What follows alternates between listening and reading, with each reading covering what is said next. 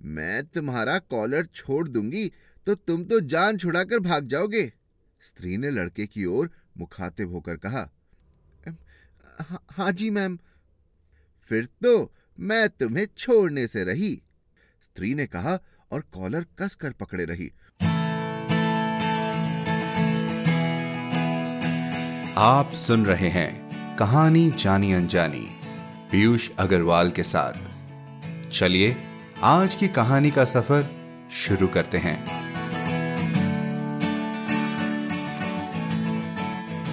नमस्कार दोस्तों, टीम कहानी जानी अनजानी की तरफ़ से आप सबको अंतर्राष्ट्रीय महिला दिवस की हार्दिक शुभकामनाएँ। मेरा मानना है कि महिलाओं का योगदान हमारी ज़िंदगी में सिर्फ़ एक दिन के लिए नहीं, बल्कि हर दिन उत्साह से मनाना चाहिए। तो हर दिन वुमेन्स डे मनाएँ। अच्छा तो क्या आपने इकट्ठी की कुछ भूली बिसरी चिट्ठियाँ? जी, जैसा कि हमने आपको पिछले सप्ताह बताया था। कहानी जानी अनजानी, लेकर आए हैं बोलती चिट्ठियाँ। अब आपको ये चिट्ठियाँ हम तक कैसे पहुंचानी है, इसका विस्तार तो हम एपिसोड के अंत में देंगे। तब तक मनाते हैं आपके साथ विमेंस डे एक खूबसूरत कहानी के साथ। एक ऐसी कहानी जहाँ एक महिला की की हुई एक अच्छी चीज़ किसी की ज़िंदगी बदल देती है। इस कहानी का नाम है थैंक यू मैम जिसे लिखा है लैंगस्टन ह्यूज जी ने, जो कि एक अमरीकी पोएट सोशल एक्टिविस्ट नॉवलिस्ट और प्लेराइट थे। छोटी आयु में ही ये लिखने लगे थे और राइटर बन गए थे। ये अपनी प्रौढ़ अवस्था में न्यूयॉर्क सिटी गए, जहाँ इन्होंने अपना भविष्य बनाया। इनकी कविताएँ और कहानियाँ अमेरिका में बसे वर्किंग क्लास ब्लैक लोगों की कहानी बताती है। इनके बारे में और जानकारी के लिए हमारी वेबसाइट www.piyushagarwal.com पर जाएँ। तो चलिए शुरू करते हैं आज की कहानी।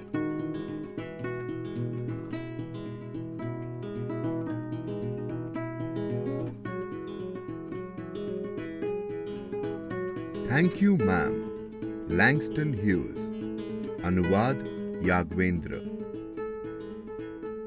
वह बड़ी कद काटी की हृष्ट पुष्ट स्त्री थी, और उसके हाथ में उस जैसा ही एक बड़ा सा पर्स था।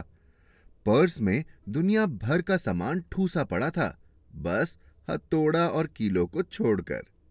पर्स का खूब लंबा पट्टा उसने अपने कंधे पर टांगा हुआ था। रात के करीब ग्यारह बज रहे थे। सुनसान सड़क पर वह अकेली जा रही थी कि पीछे से दौड़ता हुआ एक लड़का पास आया और उसका पर्स झपट कर भागने की कोशिश करने लगा। लड़के के धक्के के पहले ही झटके में पट्टा टूट गया।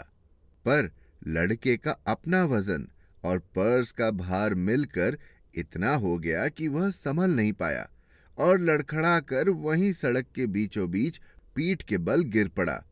भारी भरकम स्त्री झटक कर फुर्ती से पीछे मुड़ी। और लड़के की आसमान में उठी टांग पकड़कर तड़ातड़ पीटने लगी। उसके बाद नीचे झुककर उसने लड़के का कॉलर पकड़ लिया।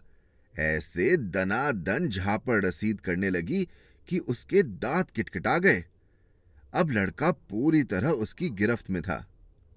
स्त्री बोली, बच्चे, मेरी किताब नीचे से उठाओ और मेरे हाथ में थमाओ।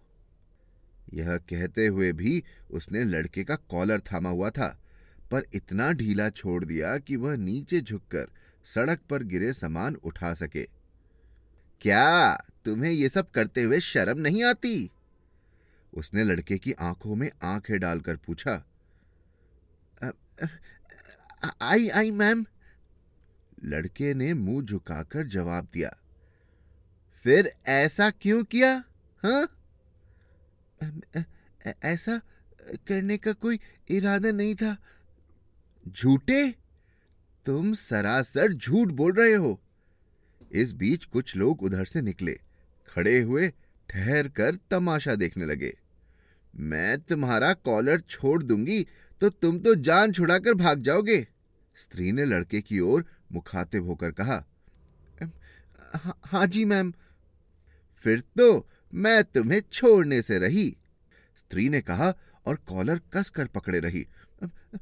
सॉरी मैम मुझे मुझसे गलती हो गई। सॉरी लड़का गिड़गिड़ाया। हम्म देखो तो तुम्हारा चेहरा कितना गंदा है। आज घर ले जाकर तुम्हारा चेहरा साबुन से रगड़ रगड़ कर धोऊँगी। घर में किसी ने तुम्हें अपना चेहरा धोने के लिए नहीं कहा? ए, ए, नहीं। धीरे से लड़के ने शब्दों को चबाते हुए जवाब दिया तो चलो मेरे घर, आज तो इसको साफ़ होना ही है। सड़क पार करते हुए डर से कांपते उस लड़के को लगभग घसीटते हुए भारी भरकम स्त्री ने कहा। देखने से वह चौदह पंद्रह साल का लड़का था, दुबला पतला और लंबा, टेनिस शू और नीली जीन्स पहने था। चलते चलते उसको देखते हुए स्त्री बोली तुम्हें तो मेरा बेटा होना चाहिए था। मैं सिखाती गलत क्या होता है? सही क्या?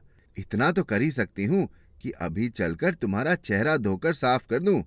भूख लगी है? नहीं मैम, मैं बस इतनी गुजारिश करूँगा कि आप मेरी कॉलर छोड़ दें। घिसटते घिसटते लड़के ने विनती की। जब मैं मोड़ पर पहुँची तो मुझे देखकर तुम्हें किसी तरह की परेशानी हो रही थी क्या? नहीं मैम फिर तुमने मुझे पीछे से आकर धक्का क्यों मारा? स्त्री ने सवाल किया।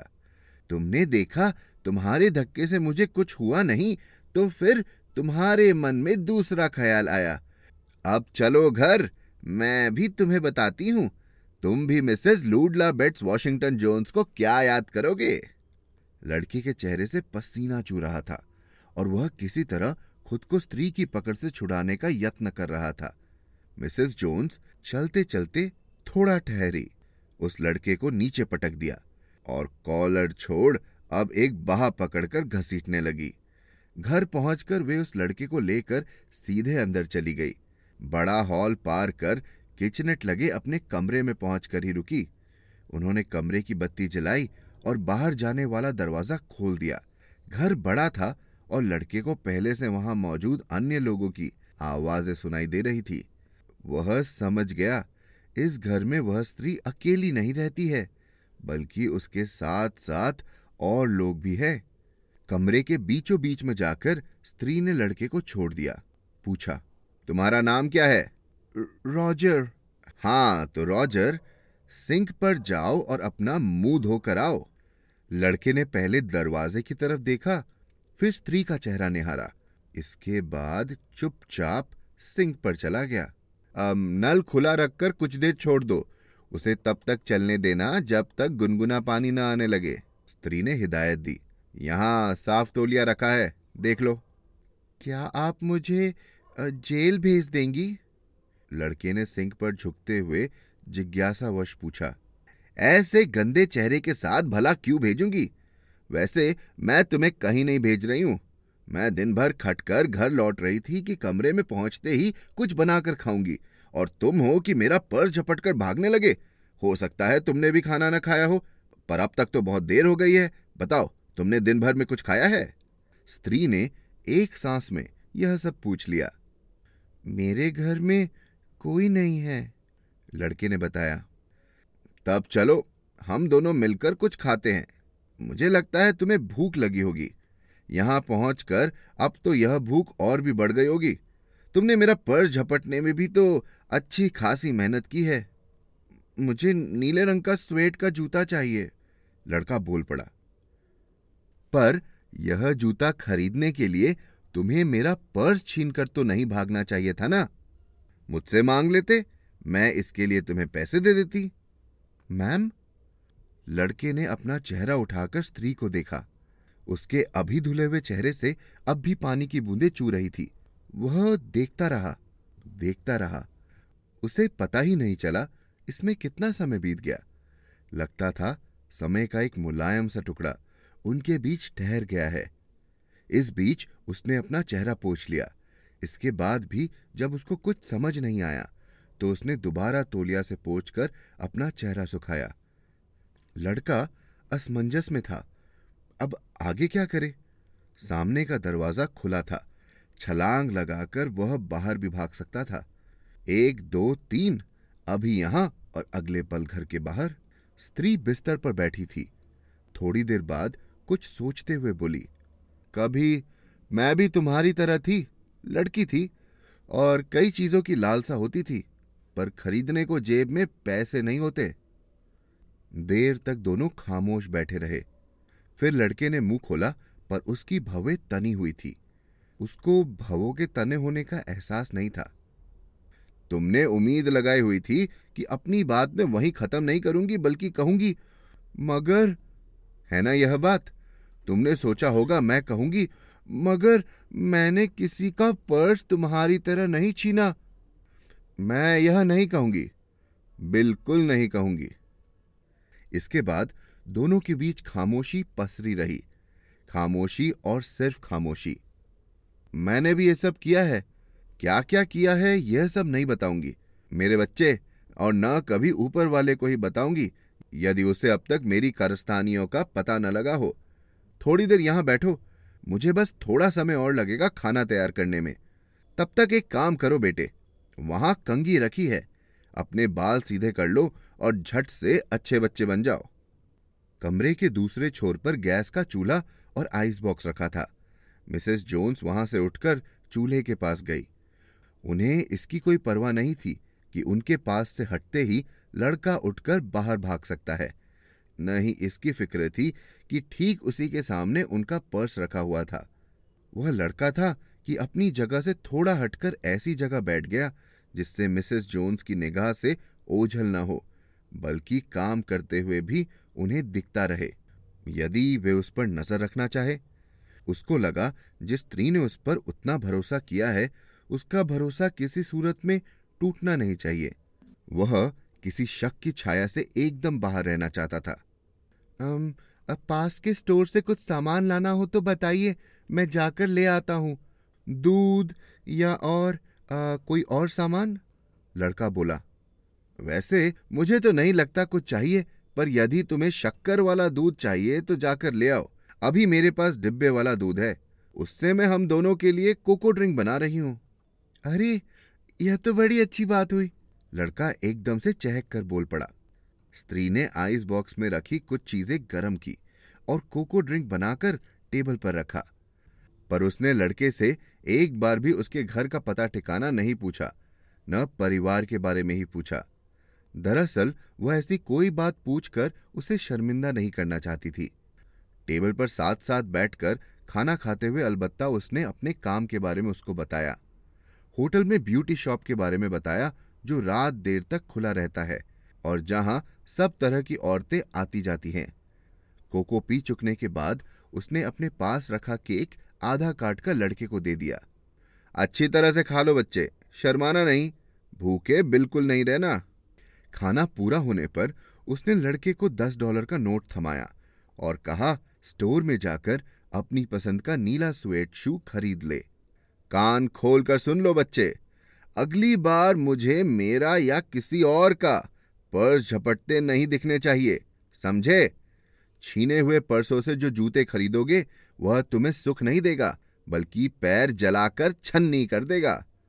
बच्चे, अब घर जाओ। मेरे सोने का समय हो गया। आज के बाद तुम अच्छे बनकर रहोगे। मुझे तुम पर भरोसा है। स्त्री ने कमरे से निकलते हुए उसे हिदायत दी। उसे लेकर वह बाहर के दरवाजे तक छोड़ने आई। बोली, गुड नाइट बच्चे, घर जाओ और अब खूब अच्छे से रहना। लड़का बस इतना बोल पाया। Thank you ma'am. हालाँकि मिसेस लूडला बेट्स वॉशिंगटन जोन से कहना वह और भी बातें चाहता था। सुनसान सड़क पर कुछ कदम चलकर उसने पीछे पलटकर देखा। स्त्री के दरवाज़ा बंद करते करते वह फिर इतना ही बोल पाया। थैंक यू उस रात के बाद से उसे मिसेस जोन्स फिर कभी नहीं दिखाई दी।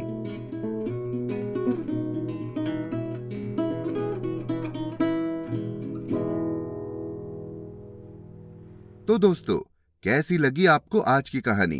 क्या आपके साथ कभी कोई ऐसा वाक्य हुआ है, जहाँ आपके या किसी और के किए अच्छे स्वभाव ने किसी का जीवन परिवर्तन किया हो? हमें ज़रूर बताएँ। Hello at the rate Piyush Agarwal dot com पर। आपके ईमेल्स हमें पढ़कर बहुत खुशी मिलती है तो बेहिजक लिखते रहें। हमारे एप्पल पॉडकास्ट के रिव्यू सेक्शन में उमा जी ने रस्किन बॉन्ड की पतंग वाला कहानी पढ़कर लिखा। थॉरली एंजॉयड नरेटेड वेल क्या ओरिजिनल इंग्लिश में है? जी हाँ, उमा जी ओरिजिनल अंग्रेज़ी में लिखी गई थी द काइट मेकर के नाम से। आज की कहानी की तरह उसका भी हिंदी में अनुवाद किया गया था। आप भी Apple podcast Podchaser Castbox YouTube या जहाँ भी ये कहानी सुन रहे हैं रिव्यू या कमेंट लिखिए। अभी के अभी। तो चलिए अब बात करते हैं बोलती चिट्ठियों के बारे में। वो पुरानी चिट्ठियाँ, जो है आपके करीब, आपके किसी बक्से में बंद, जिन्हें शायद आपने कभी किसी को भेजा नहीं, या किसी ने आपको बड़े प्यार से भेजा हो, या फिर आप किसी को आज कोई पैगाम भेजना चाहते हैं। क्यों ना उन चिट्ठियों में हम एक नई जान डाल दें। इसके लिए आपको भरना है एक ऑनलाइन फॉर्म, और साथ में भेज देनी है आपकी वो एक खास चिट्ठी, फॉर्म की जानकारी आप हमारी website Piyush Agarwal dot com से ले सकते हैं। चिट्ठियाँ भेजने की आखिरी तिथि है 27 मार्च। तो बस ज़रूर भेजिए हमें और जी लें उन भूले बिसरे पलों को फिर से हमारे साथ। इसी नोट पर अगले हफ़्ते एक नई कहानी के साथ मिलने का वादा देकर मैं आपसे विदा लेता हूँ। हर शुक्रवार आप तक नई कहानियाँ लाने का श्रेय मैं अपनी टीम को देना चाहूँगा। आज के एपिसोड की प्रोड्यूसर हैं देवांशी बत्रा। आप सुन रहे थे कहानी जानी अनजानी पीयूष अग्रवाल के साथ, जो कि इंडी पॉडकास्टर की एक पेशकश है। तो हम आपसे मिलते रहेंगे हर शुक्रवार। तब तक के लिए अपना ध्यान रखिए, स्वस्थ रहिए और मुस्कुराते रहिए।